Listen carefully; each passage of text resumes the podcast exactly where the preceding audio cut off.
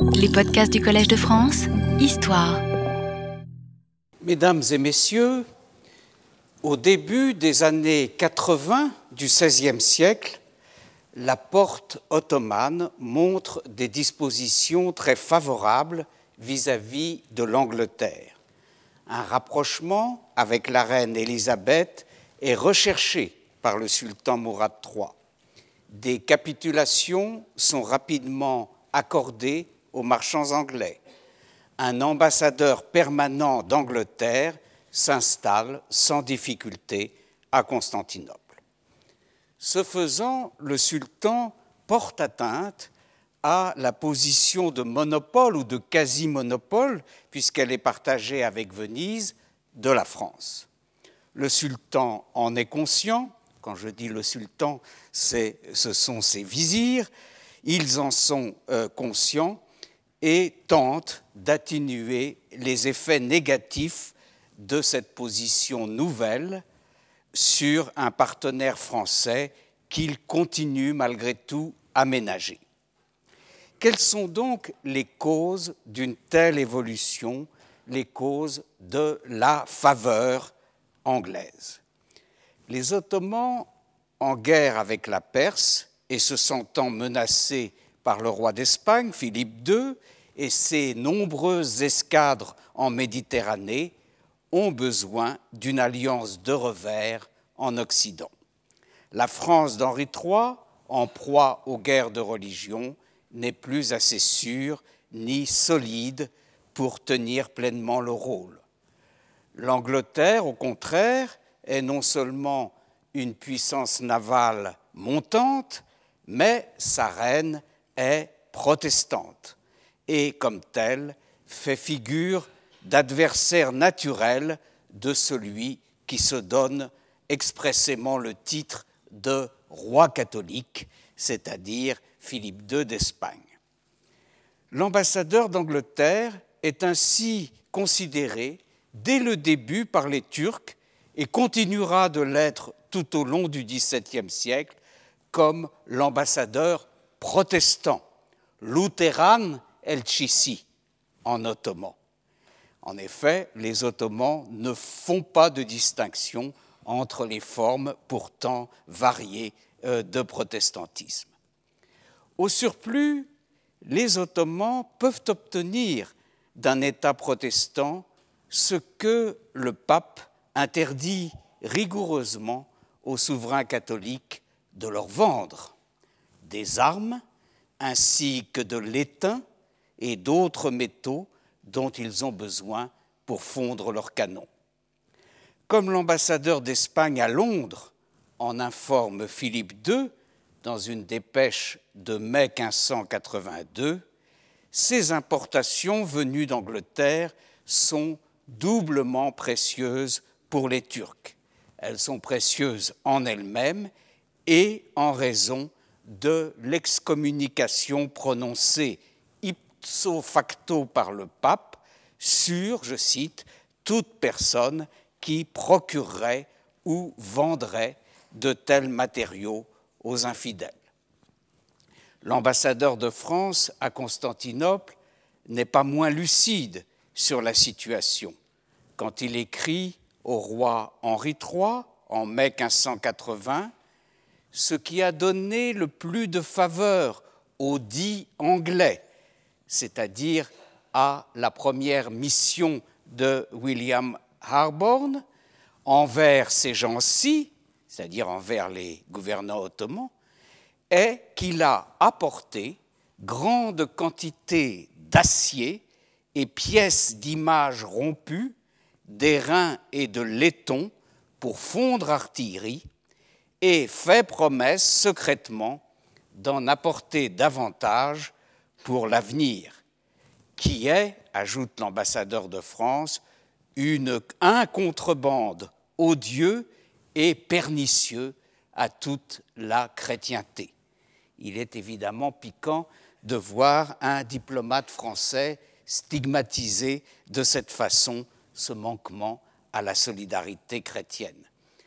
Quoi qu'il en soit, la percée diplomatique anglaise fondé, vous le voyez, sur de solides raisons, ne pouvait que susciter les oppositions des autres puissances représentées alors à la porte, pour des motifs d'ailleurs différents. L'Espagne était hostile à tout ce qui pouvait renforcer l'Angleterre, Venise et la France défendaient le monopole qu'elles partageaient dans l'Empire ottoman. Les ambassadeurs respectifs, aux aguets, firent tout ce qu'ils purent pour faire capoter la tentative anglaise en tirant profit de cette bévue imprévue dont j'ai parlé la dernière fois, qu'avait été l'attaque du euh, bateau anglais, le Barkhoe, sur deux vaisseaux euh, grecs euh, appartenant à des sujets du sultan. Le 14 janvier 1582, le bel de Venise recevait du Sénat les instructions suivantes. En réponse à votre dépêche du 25 novembre dernier, nous informons que l'ambassadeur de France avait causé la révocation du traité entre le sultan et la reine d'Angleterre. Il s'agit des premières capitulations anglaises, celles de 1580. et donc et la révocation également de la permission de commercer dans ces ports, considérant le tort que la présence des Anglais nous causerait, nous vous chargeons, si les négociations devaient être réouvertes, et on voit que le Sénat vénitien ne se faisait pas d'illusions sur la durée de cette brouille accidentelle entre l'Angleterre et les Turcs, donc si les négociations devait être ouverte, de faire tout ce que vous pourrez, secrètement et avec habileté, pour les réduire à néant. Ce que les Vénitiens craignaient plus précisément, c'était la concurrence commerciale anglaise et l'empiètement sur leur rôle traditionnel d'intermédiaire entre l'Europe et le Moyen-Orient. L'opposition française, quant à elle, avait des raisons plus complexes. Économiques, certes, dans la mesure surtout où l'autonomie anglaise portait atteinte aux droits de pavillon français, comme je l'ai expliqué, mais aussi motivation politique et symbolique. C'était la position privilégiée de la France auprès du sultan, position fondée sur l'ancienneté des relations et illustré par la préséance de ses ambassadeurs qui étaient remis en cause. Le sultan et ses ministres en étaient parfaitement conscients et pour concilier ces deux objectifs contradictoires, d'une part ménager la France, davantage sans doute pour préserver l'avenir que pour des bénéfices immédiats, et d'autre part satisfaire l'Angleterre qui était bien l'allié requise par les nécessités de l'heure. Eh bien, pour essayer de remplir ces deux objectifs, les Ottomans ont dû déployer ce qu'il faut bien désigner comme les trésors de leur diplomatie. Le premier de ces trésors n'est rien d'autre que le mensonge, ou pour employer le terme utilisé par les Ottomans eux-mêmes, la dissimulation, mudara. Il se trouve qu'à ce moment précis de son histoire, la France n'était pas en mauvais rapport avec l'Angleterre.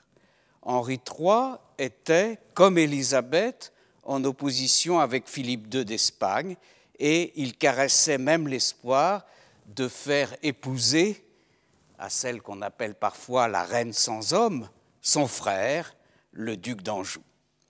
Il ne s'agissait donc pas pour la France de contrecarrer ouvertement les projets anglais dans le Levant, mais de les faire passer par une intervention de la France, une médiation de la France, qui affirmerait par là son droit de regard, son rôle d'intermédiaire obligé entre le sultan et les autres souverains chrétiens. Telle était la position française qu'Henri III confirmera à son ambassadeur Germigny dans ses instructions de janvier 1581. Je cite Pour le regard de la recherche que fait la reine d'Angleterre, de l'amitié du dit grand seigneur, et d'avoir le commerce libre en ses ports pour tous ses sujets. Sa dite majesté, c'est-à-dire Henri III, l'aimant d'une amitié fraternelle comme elle fait, et ayant avec elle toute bonne intelligence, sera toujours bien aise qu'elle et les siens reçoivent faveur et gratification du dit grand seigneur. Toutefois, pour la conservation de sa dignité et la prééminence qu'a toujours eue la nation française par-dessus les autres de la chrétienté, elle désire que toutes ces choses se fassent à son intervention et non autrement. Or, dès avant ce rappel, dès sa lettre à Henri III de juillet 1580, lettre importante que j'ai déjà citée à plusieurs reprises, Mourad III avait eu des paroles entièrement rassurantes euh, sur ce point. Quant à la reine d'Angleterre, avait-il écrit à Henri III, elle a l'intention de nouer des rapports d'amitié avec notre sublime seuil de félicité.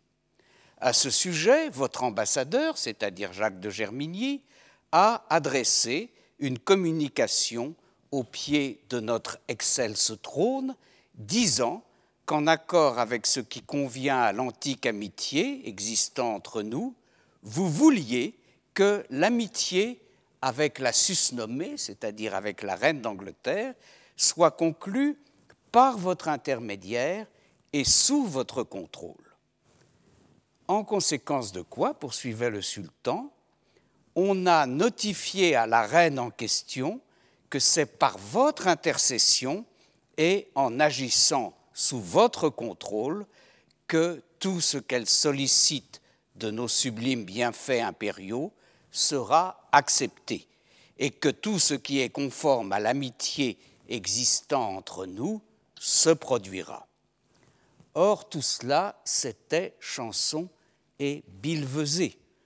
On voit bien dans la lettre écrite quelques semaines auparavant par le même Mourad III à la reine Élisabeth, on voit bien, dis-je, que le sultan donne toute satisfaction à sa correspondante sans faire la moindre allusion à une quelconque nécessité de demander son avis au roi de France.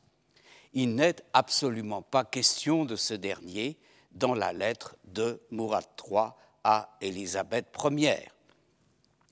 D'ailleurs, un petit détail de la version de la lettre de Mourad III à Élisabeth, version dont j'ai parlé la dernière fois, conservée dans les archives d'Istanbul, conservée dans ce qu'on appelle les Muhimme Defteri, les registres des affaires importantes, eh bien, un petit détail donc me paraît illustrer parfaitement la dissimulation ottomane sur ce point.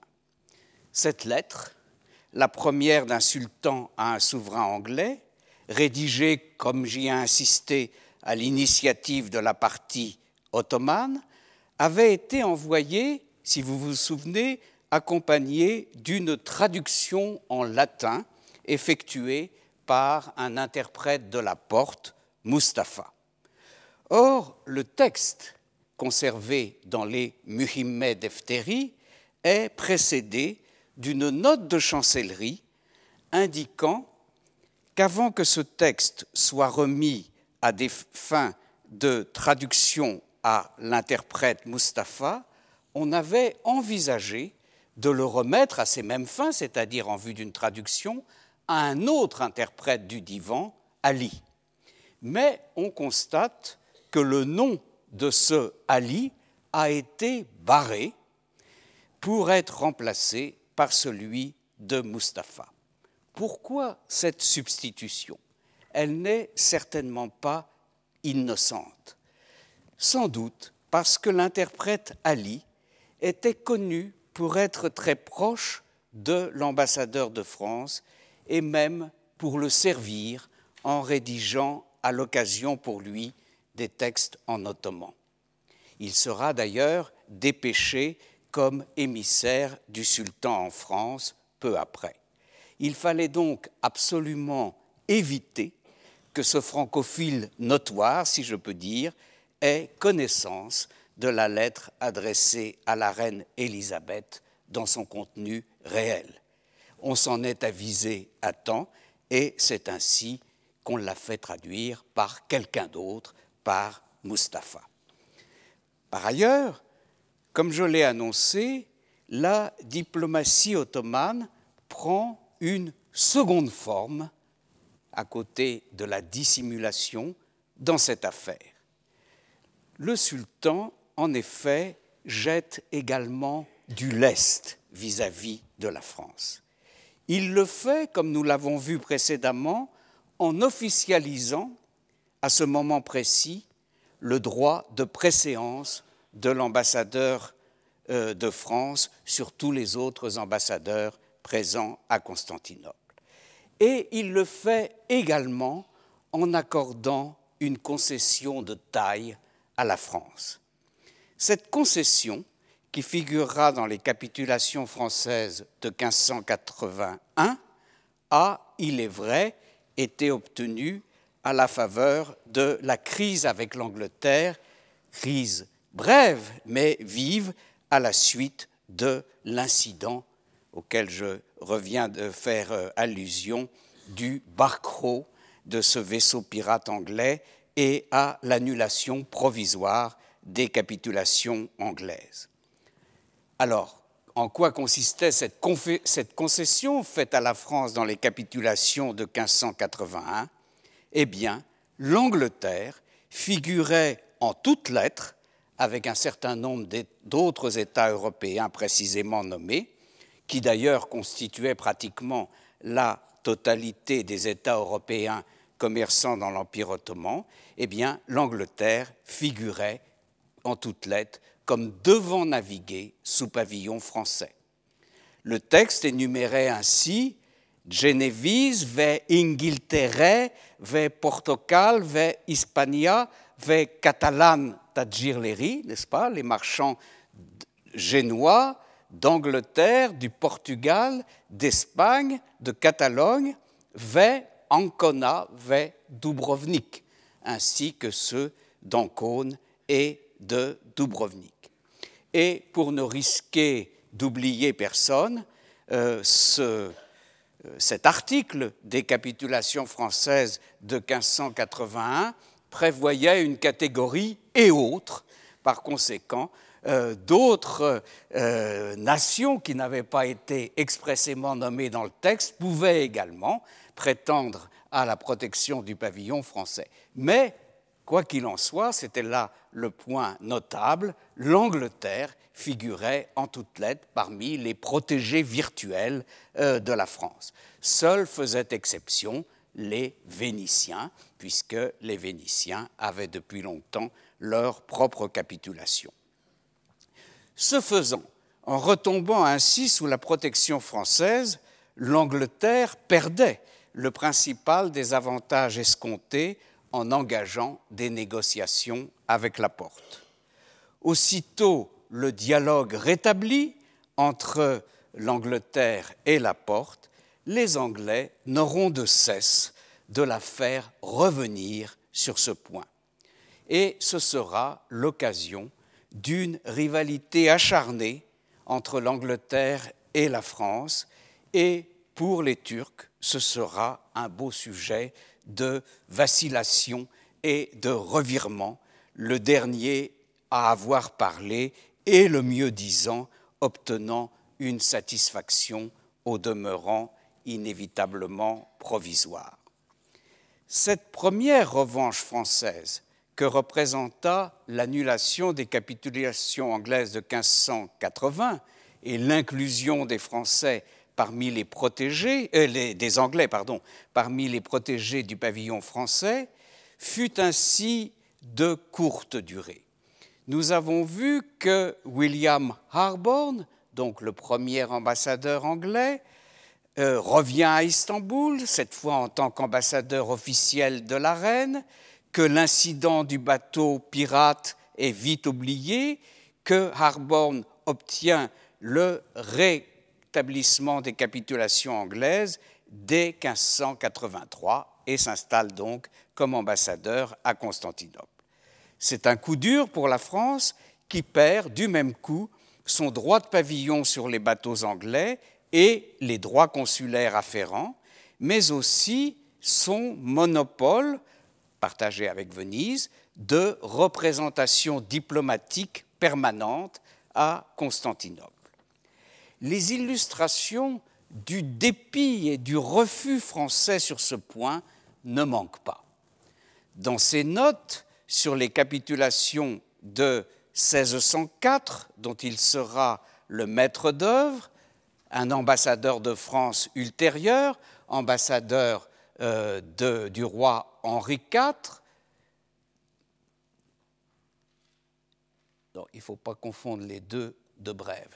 François Savary, comte et seigneur de Brève, aura cette réflexion peu charitable et pas très juste non plus sur son prédécesseur à l'ambassade de Constantinople. Il écrit en effet L'ambassadeur du roi, qui était pour lors nommé le sieur de Germigny, n'eut pas assez d'industrie pour empêcher et rompre ce coup. Ainsi, l'amitié des dix Anglais fut acceptée et leur ambassadeur introduit. Mais une anecdote souvent citée, une de ces anecdotes qui sont si belles que si elles n'existaient pas ou si elles ne correspondaient pas à une réalité, il faudrait peut-être les inventer, euh, exprime euh, à la perfection le euh, sentiment français à l'égard de l'installation de l'ambassadeur d'Angleterre. Cette anecdote est racontée dans un rapport du bel Bernardo, du bel de Venise Bernardo, et reproduite dans les Calendars of State Papers anglais. Le successeur de M. de Germigny, alors Jacques Savary de Lancôme, seigneur de Brève, donc il ne faut pas confondre avec François Savary, comte et seigneur de Brève, qui était son cousin et qui lui succédera comme ambassadeur de France à Constantinople, mais donc, Savary de Lancôme arrive à Constantinople en mars 1586, c'est donc le nouvel ambassadeur de France, et Harborne, l'ambassadeur d'Angleterre, qui est encore en fonction à cette date, lui envoie, pour euh, lui souhaiter la bienvenue, son secrétaire, Edward Barton. Et euh, le secrétaire est chargé de faire un petit discours de bienvenue à Savary de Lancôme. Mais je laisse la parole aux belles de Venise. Le secrétaire commença Mon maître, l'ambassadeur, quand l'ambassadeur de France fit éclater sa colère en disant Ambassadeur, mais c'est un marchand, votre maître.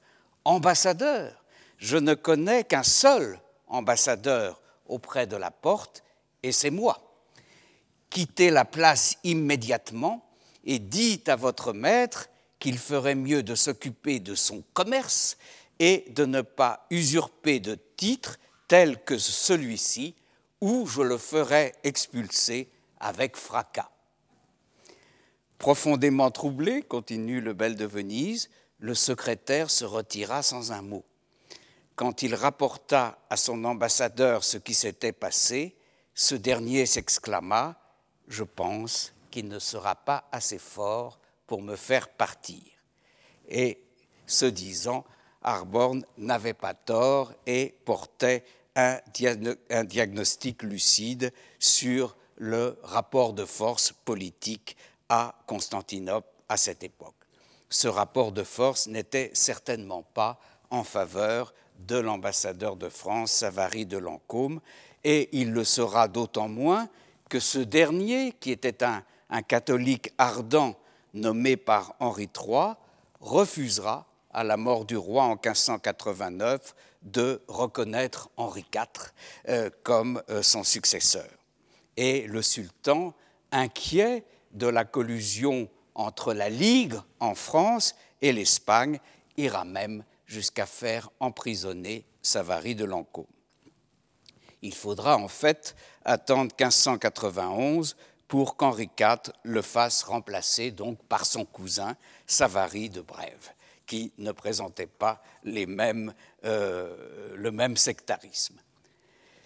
Impuissante à faire revenir la porte sur le principe d'une ambassade permanente anglaise, la diplomatie française concentrera désormais ses efforts sur la défense de son droit de pavillon et sur la lutte contre les appétits anglais à ce sujet.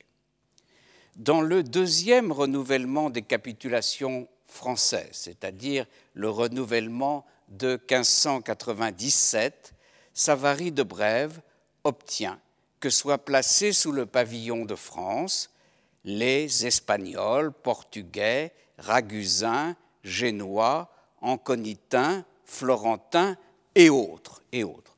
En revanche, les Anglais, que les circonstances avaient permis à Germigny de faire inscrire un moment dans la liste en 1581, en sont désormais expressément exclus, à l'instar des Vénitiens. Mais les Anglais ne se contentent pas de ce succès, qui est enhardi au contraire, et ils cherchent à placer à leur tour, sous leur pavillon propre, le plus grand nombre de nations possible. Comme l'écrira Savary de Brève, ils ont, je cite, soigneusement cherché les moyens de ravaler l'honneur de la bannière française. Avançant avec pragmatisme, les Anglais ne cherchent pas d'emblée à pousser leur avantage au niveau des stipulations des capitulations. Ils cherchent simplement à créer des précédents de fait au niveau local. Par exemple, ils cherchent à placer sous leur protection la colonie marchande florentine du Caire. Ils bénéficient à cet effet du concours d'un vice-consul de France en Égypte du nom de Paul Mariani. Paul Mariani. Comme l'a montré Madame Isabelle Petitclerc dans sa thèse de 1988 sur l'ambassadeur Savary de Brève, ce Mariani n'était pas, comme on pourrait le croire, un agent double, puisqu'il était en réalité un agent triple. Officiellement au service de la France, il défendait par ailleurs en sous-main les intérêts des marchands italiens et ceux des marchands anglais. De même, les Anglais vont mettre à profit la crise de la représentation française liée au comportement euh, de Savary de Lancôme, auquel j'ai fait allusion, son refus de reconnaître euh, Henri IV entre 1589 et 1592.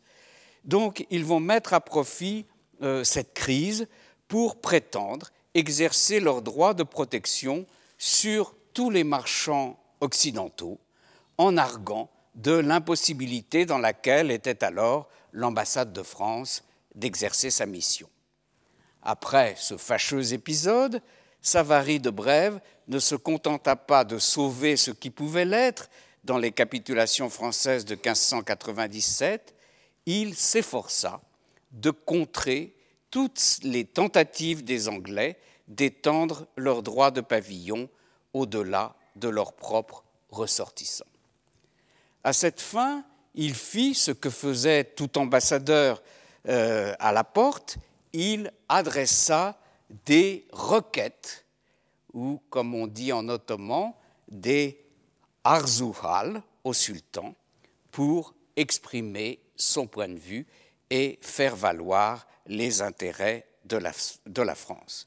Mais ces requêtes, ces arzuhal, n'ont que la suite que le grand vizir veut bien l'ordonner et la position de la France politiquement reste faible durant toute cette période.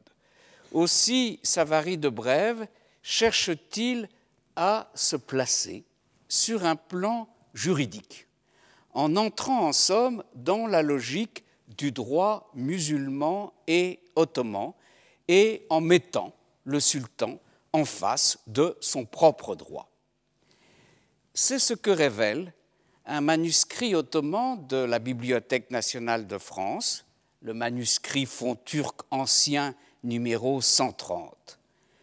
Comme l'indique la notice du vieux catalogue de ces manuscrits turcs de la Bibliothèque nationale, le catalogue d'Ernest Blochet, ce manuscrit numéro 130 comprend un recueil de pièces officielles, ou plutôt de copies de pièces officielles, notamment les textes en ottoman des capitulations de 1569, 1581 et 1597, mais il comprend aussi des fatwas ou, comme on dit en turc, des fetva, rendus, comme on dit en ottoman plutôt, des fetva rendus sur la demande de l'ambassadeur de France par des euh, jurisconsultes anaphites les plus réputés.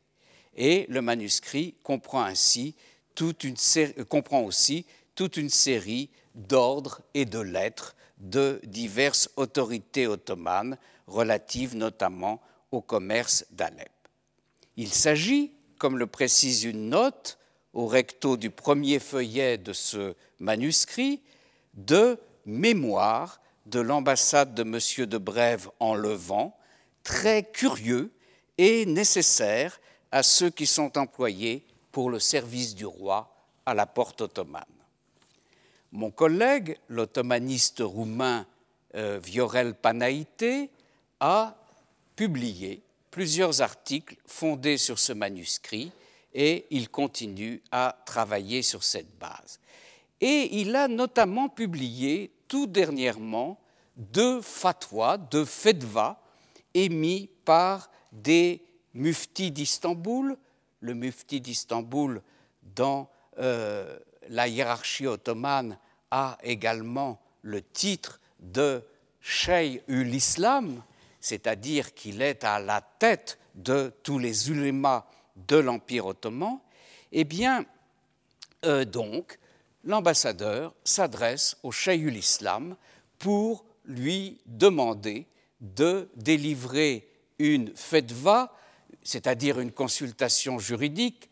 Je précise le sens de ce terme fetva, puisque à lire ou à entendre bien des journalistes, on a l'impression que ça signifie condamnation à mort. Non, ce n'est pas nécessairement le cas. C'est une consultation juridique. Et donc, Savary de Brève veut, euh, en somme, étayer sa position en disposant d'un certain nombre de consultations remises par les plus hautes autorités religieuses et juridiques de l'Empire, en l'occurrence par les cheikh ul-Islam. La première de ces fetva est due à un mufti très célèbre, euh, Saduddin Effendi. Euh, il était Hodja, c'est-à-dire qu'il a été euh, le guide spirituel très influent euh, du sultan Mourad III. Il est également connu, et il est même surtout connu pour avoir été l'historiographe officiel de l'Empire, et donc il a laissé une histoire qui est très utilisée par les historiens, et il a exercé pendant un an et demi, entre 1598 et 1599, euh, la fonction de Shaykhul Islam. Et euh, ces dates permettent de dater la fetva qu'il a remise à l'ambassadeur de France, puisque euh, ce genre, ces, documents ne sont jamais datés. La question sur laquelle Hodja Saduddin avait été consulté donc de toute évidence à l'initiative de Savary de Brève, était la question suivante. Depuis les temps anciens, pas aussi anciens que ça en réalité, mais c'est ainsi que le texte s'exprime, les marchands harbis, c'est-à-dire les marchands infidèles ne disposant pas de sauf-conduit euh, du euh, sultan, les marchands harbis n'ayant pas d'ambassadeur distinct, lorsqu'ils venaient commercer dans les pays bien gardés, désignation de l'Empire ottoman, venaient et repartaient au nom et sous le pavillon de l'empereur de France. Franja Padishare Name Ve Bayra, Bayra Et dans les ports, il devait recourir au consul français. L'ambassadeur d'Angleterre ne devait pas s'ingérer ni se mêler de ce qui concernait ces marchands. Or, alors qu'il était, tout ça c'est la question qui est posée au Cheikh l'Islam. Or, alors qu'il était bien stipulé dans la capitulation française que si un ordre sacré venait à être produit allant en sens contraire de ce qui précède, il ne fallait pas s'y conformer, les Anglais, qui faisaient partie de ces harbis, ont eu par la suite des ambassadeurs distincts. Et ils ont sollicité la faveur que dorénavant les marchands harbis susdits aillent et viennent sous leur pavillon à eux et recourent à leur consul. Dès lors, la question est de savoir, dans le cas où ils se procurent des ordres sacrés contraires à la capitulation française, à laquelle de ces deux injonctions la loi canonique commande de se conformer.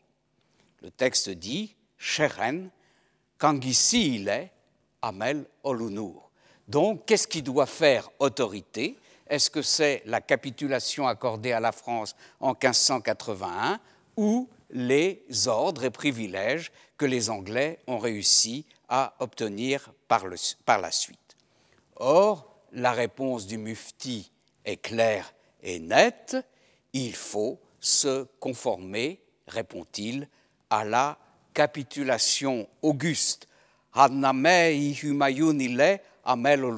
c'est-à-dire à la capitulation qui avait été accordée à la France en 1581. C'est elle qui fait autorité et non pas d'autres pièces juridiques euh, apparues par, la suite. Donc, Savary de Brève, à sa fête va, il a une pièce importante euh, à euh, son dossier. Et puis une autre question connexe vient s'ajouter, c'est une très longue fetva, vient s'ajouter en complément. La loi canonique permet-elle au sultan de donner sa permission au fait que, en contravention avec la capitulation auguste accordée aux Français, les marchands arbisusdits aient recours à l'ambassadeur ou au consul d'Angleterre? Et la réponse est négative. Dieu interdit au sultan d'accorder son auguste autorisation, Riza et Humayun, en contravention avec un engagement tel que celui, est-il sous-entendu, qu'il a contracté envers le roi de France. Par conséquent, la démarche, si vous voulez, de Savary de Brève renforce sa position, en tout cas sur le plan juridique. Et puis, il y a une seconde fetva qui euh, euh, a été également émise à la demande de ce même ambassadeur, Savary de Brève, et qui est également publiée et étudiée par euh, Viorel Panaïté. Et cette seconde fetva a été émise par un des fils du cheikh l'Islam précédemment cité, un fils qui s'appelle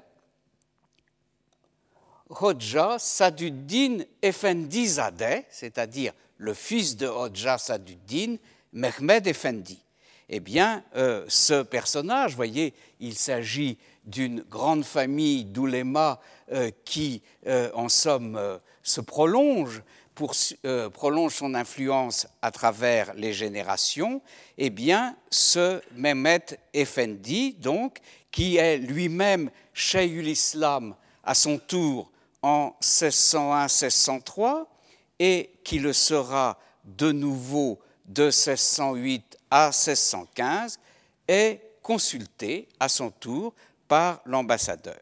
Et la question posée porte sur ce qui est désormais, de manière beaucoup plus précise, le principal enjeu de la rivalité franco-anglaise à Constantinople, la question de la protection des marchands hollandais. Hollandais, des nouveaux venus. Il n'en avait pas été question jusqu'à maintenant, mais il va en être question de plus en plus des nouveaux venus dans les ports ottomans. Et puisque je viens de parler de hollandais, il euh, n'est peut-être pas superflu euh, que je fasse un rappel historique, même succinct, même très élémentaire, euh, sur la situation politique tout à fait particulière à cette époque de ceux qu'on va appeler les Hollandais. Qu'est-ce que c'est qu'un Hollandais? Les Pays-Bas, correspondant, n'est-ce pas, à nos actuels royaumes de Hollande et de Belgique, avaient été la partie la plus riche et la plus brillante de l'héritage de Charles le Téméraire. Ils étaient divisés en 17 provinces, 10 au sud, qui correspondaient donc à la Belgique, et 7 au nord, moins prospères, qui correspondaient aux Pays-Bas actuels.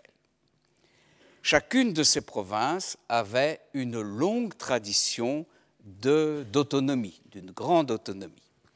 D'autre part, la réforme protestante s'y était fortement implantée.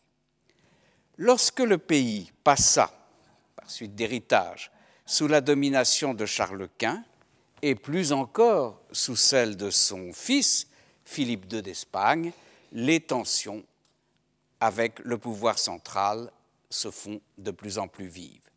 Une opposition commence à s'organiser à partir de 1566, donc sous le règne de Philippe II. Ce dernier, par l'intermédiaire de son terrible gouverneur, n'est-ce pas, euh, le duc d'Albe, euh, se lance dans une répression religieuse et politique impitoyable. Et cette répression a pour effet de susciter en 1572 un soulèvement général qu'un prince protestant allemand, Guillaume de Nassau, qui est également prince en France, d'où son nom de Guillaume d'Orange, euh, ce Guillaume donc d'Orange que Charles Quint avait nommé antérieurement comme gouverneur de deux des provinces du Nord, la Hollande et la Zélande, prend le commandement du soulèvement. Il tient tête aux Espagnols pendant 12 ans avant d'être assassiné en 1584. Malgré ses efforts, Guillaume, qu'on appellera le taciturne, n'avait pas pu maintenir l'union entre province du Nord et province du Sud, les deux ensembles étant séparés à la fois par la religion, catholicisme et protestantisme, et par la langue, n'est-ce pas, le français et le flamand. Un gouverneur habile, successeur du duc d'Albe, le neveu de Philippe II, euh, Alexandre Farnèse, euh, duc de Parme, ramène les catholiques au roi d'Espagne et obtient en 1579 la scission entre provinces du Sud et provinces du Nord. Les premières, les provinces du Sud, la Flandre, le Brabant, le Hainaut, restent sous l'autorité espagnole et deviendront les Pays-Bas espagnols. Dans le même temps, les sept provinces du Nord, ainsi d'ailleurs, et c'est un point important, que quelques grandes villes du Sud à majorité protestante, comme Anvers, Gand et Bruges, se proclame indépendante en 1581 et constitue, j'en arrive à mes Hollandais, la République des Provinces-Unies. Cette République des Provinces-Unies était une fédération de provinces, comme le nom l'indique, conservant chacune son autonomie, mais coiffée par une assemblée de députés des provinces, les États généraux. D'autre part, les provinces élisaient également un chef de guerre, le statudaire, n'est-ce pas Et le premier à occuper la fonction fut Guillaume d'Orange, et il la conserva jusqu'à sa mort. Alors, si Anvers fut reprise par Alexandre Farnèse au terme d'un long siège en 1584-1585, les Provinces-Unies continuèrent durablement à mener la lutte contre Philippe II, puis contre son successeur, Philippe III. Or, ces insurgés étaient soutenus par Henri IV et par Élisabeth d'Angleterre. Finalement, en 1609, Philippe III leur accorde une trêve de 12 ans à travers la médiation de Henri IV, ce qui équivalait à une reconnaissance de fait de leur indépendance, de l'indépendance de ces provinces-unies. Mais la lutte n'en reprendra pas moins dès 1621, donc au terme de la trêve, et l'indépendance des provinces-unies ne sera définitivement acquise qu'en 1648, dans le cadre des traités de Westphalie. Alors ce petit cours d'histoire, si vous voulez, pour savoir exactement la position de, ces Hollandais qui apparaissent dans les mers ottomanes et pour comprendre l'intérêt qu'ils vont revêtir aux yeux des gouvernants, ou du moins de certains des gouvernants ottomans. L'arrivée de marchands originaires des Pays-Bas au sens large, dans les mers ottomanes, est un phénomène tardif, très tardif dans la longue histoire du commerce du Levant. Il semble que le coup d'envoi ait été donné vers le milieu du XVIe siècle par un personnage dont j'ai déjà eu l'occasion de parler, au moins brièvement, un financier et homme d'affaires de grande envergure, le Maran Joseph, ou plutôt le Maran Don Juan Miques, alias Joseph Nassi.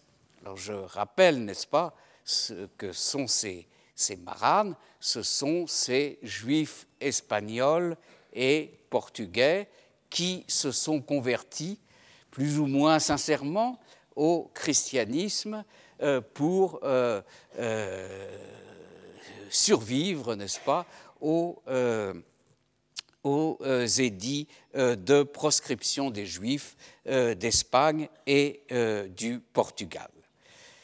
Donc, ce Don Juan Miquez, alias Joseph Nassi, appartenait à une famille passée du Portugal à Anvers et lui-même quitte Anvers pour s'établir à Istanbul en 1553. Ce faisant, d'ailleurs, il euh, suit la voie montrée par une autre grande personnalité, la tante de Joseph Nassi, qui deviendra d'ailleurs également sa belle-mère, la Señora Donna Gracia Mendes, qui elle aussi euh, s'était euh, réfugié, avait quitté euh, Venise et, pour se réfugier dans l'Empire ottoman. Une fois dans l'Empire ottoman, Joseph Nassi et sa tante poursuivent leurs affaires avec grand succès. Nassi acquiert une grande influence politique, surtout auprès du sultan Sélim II, et il est nommé duc de Naxos et de Paros, îles dont euh, les revenus fiscaux lui euh, sont affermés par le sultan. Il sera donc un temps au moins, parce qu'il connaîtra ensuite la disgrâce, le favori ou un des favoris du sultan Selim II et euh, on lui a, la tradition lui attribue une influence dans la décision euh, prise par le sultan de conquérir Chypre, mais euh, c'est un fait qui est très incertain et controuvé par beaucoup d'historiens. Quoi qu'il en soit, pour revenir à notre propos, ce serait à travers Joseph Nassy que les marchands d'Anvers, n'est-ce pas, et en suivant son exemple, auraient commencé à découvrir les attraits et aussi les façons de faire, les modalités du commerce du Levant.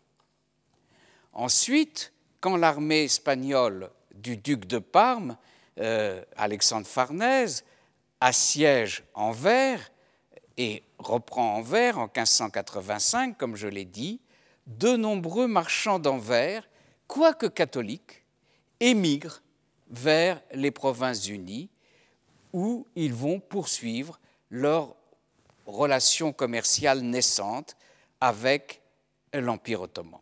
Tandis que les Hollandais eux-mêmes, les gens des provinces du Nord, commencent eux aussi à organiser des expéditions commerciales vers le Levant. On a ainsi, grâce à des mentions historiques, connaissance d'une expédition commerciale hollandaise lancée par plusieurs associés, Daniel van der Meulen et un certain Jacques de la Faille et deux autres partenaires. C'est une association de quatre marchands qui euh, donc lance une expédition commerciale euh, en Méditerranée orientale. Et c'est peut-être, c'est assez vraisemblablement à cette expédition que l'ambassadeur d'Angleterre à Istanbul, qui est alors Edward Barton, le successeur de Harborne, fait allusion quand il écrit dans un rapport du 4 octobre 1589 Lately, some Hollanders have arrived under color of being travelers to get orders and safe conducts to traffic in Turkey et l'ambassadeur signale ça euh, à la Levant Company à Londres. Cette activité des Hollandais se développe dans les années 90 du XVIe siècle. Il est vraisemblable que les Hollandais qui euh, se lancent ainsi euh, dans des directions nouvelles pour eux suivent l'exemple des marchands anglais et sont aussi éclairés par l'expérience de maranes, comme Joseph Nassy, des maranes qui circulaient couramment entre l'Empire ottoman et les Pays-Bas. Parmi les entreprises commerciales attestées dans cette période des années 90, je citerai celle d'un marchand qui anciennement était à Anvers et qui ensuite est venu en Hollande, Balthazar de Moucheron, sur lequel nous avons des euh, mentions historiques. Il organise en 1597 un voyage de Zélande, n'est-ce pas, une de ces provinces du Nord, à Tripoli euh, de Syrie. Tout ceci n'échappe pas aux Vénitiens qui, bien sûr, s'inquiètent de ces progrès, de ces progrès rapides de nouveaux rivaux qui viennent chasser sur leur terre de la même façon que les Vénitiens s'étaient inquiétés de l'arrivée des Anglais. Dès cette même année, 1597, le consul de Venise à Alep mentionne l'existence de Hollandais établis euh, dans la place et même d'un consul hollandais en Syrie. Il faut bien, en effet, que ces nouveaux venus s'organisent euh, un minimum et se protègent contre les divers périls qui sont le revers de la médaille des profits encaissés par ailleurs au Levant. Alors ces périls, ce sont les exactions des autorités locales et ce sont aussi, et peut-être même surtout, les attaques des corsaires, et notamment des corsaires barbaresques. Les Hollandais ont commencé, comme les autres nations, qui ne disposaient pas de capitulation, les, Hollandais ont commencé par se mettre sous la protection du pavillon français. Ils ne faisaient pas nommément partie, comme nous l'avons vu, des nations étrangères arbies expressément citées dans les capitulations françaises comme étant des protégés virtuels de la France, mais nous avons vu aussi que euh, ces mentions comprenaient toujours euh, l'expression et autres, et par conséquent, euh, les Hollandais avaient tout naturellement et sans difficulté fait partie de ces autres prévus par les euh, capitulations. Et ce, d'autant plus facilement que le roi Henri IV, en guerre ouverte avec Philippe II d'Espagne, ne peut que chercher à favoriser, comme l'avait noté euh, Fernand Braudel dans sa fameuse Méditerranée à l'époque de Philippe II, euh, Henri IV ne peut que favoriser ses opposants ô combien actifs et déterminés et efficaces au système politique espagnol et ne pouvait que euh, favoriser cette épine, en somme, dans le pied du roi très catholique que représentaient les rebelles des Pays-Bas. En avril 1598, l'ambassadeur de Henri IV, que j'ai déjà souvent cité, Savary de Prèves, va obtenir du sultan Mehmed III un ordre solennel de type Nishan, je vais expliquer rapidement ce que c'est, euh, confirmant l'exercice de la protection française sur les marchands hollandais. Eh bien, une copie de ce Nishan en faveur des Hollandais et accordé par le sultan à la demande de la France se trouve dans ce manuscrit fond turc ancien 130 de la Bibliothèque nationale de France auquel euh, j'ai fait allusion il y a quelques instants. Quand je dis que le document est de type Nishan, je me réfère à une certaine catégorie d'actes émis par la chancellerie du sultan. Il se caractérise par un formulaire diplomatique particulier et aussi par le fait que ces ordres ne sont pas adressés à des destinataires particuliers, mais s'imposent à tous les agents ou officiers du sultan, quels qu'ils soient et où qu'ils soient. Et ils s'imposent, comme je viens de dire, du fait de la présence en tête du document, juste au-dessous des lignes de l'invocation à Dieu, du monogramme du sultan, que désigne habituellement le terme turc de Toura, mais que désigne également le terme synonyme persan de Nishan, qui veut dire signe, n'est-ce pas, en persan, et c'est l'explication du fait que euh, les documents de ce type sont euh, désignés comme des Nishan. Or, euh, on emploie dans la chancellerie ottomane ce type de document pour les brevets de nomination des différents officiers et fonctionnaires de l'État ottoman, puisque ces brevets de nomination doivent pouvoir être présentés à n'importe quelle autorité ottomane et l'autorité en question ne peut que s'incliner, mais c'est aussi le euh, type diplomatique qui est adopté pour les capitulations. Et par conséquent, faire accorder aux Hollandais un nishan, c'est faire accorder d'une certaine manière des capitulations à ces Hollandais, mais comme nous le verrons la semaine prochaine, ce sont des capitulations un peu particulières, des capitulations dérivées en quelque sorte, puisqu'il y a des capitulations princeps qui sont les capitulations françaises, et en vertu de ces capitulations françaises et en référence à ces capitulations françaises, les capitulations euh, des Hollandais euh, présentent en une sorte de dérivation. Donc nous verrons un peu, un peu de façon plus approfondie la prochaine fois cette ascension des Hollandais dans l'Empire ottoman. Je vous remercie. Retrouvez tous les podcasts du Collège de France sur www.collège-de-france.fr.